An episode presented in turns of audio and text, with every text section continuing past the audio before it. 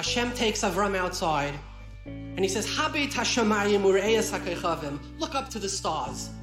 Hatucha lisparaisam, can you count them? Kayi zaracha. Pashut pshat is your children will be as many of the stars.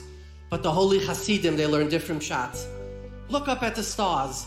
Can you count them? There's a trillion, trillion stars. It's impossible. Koi zaracha.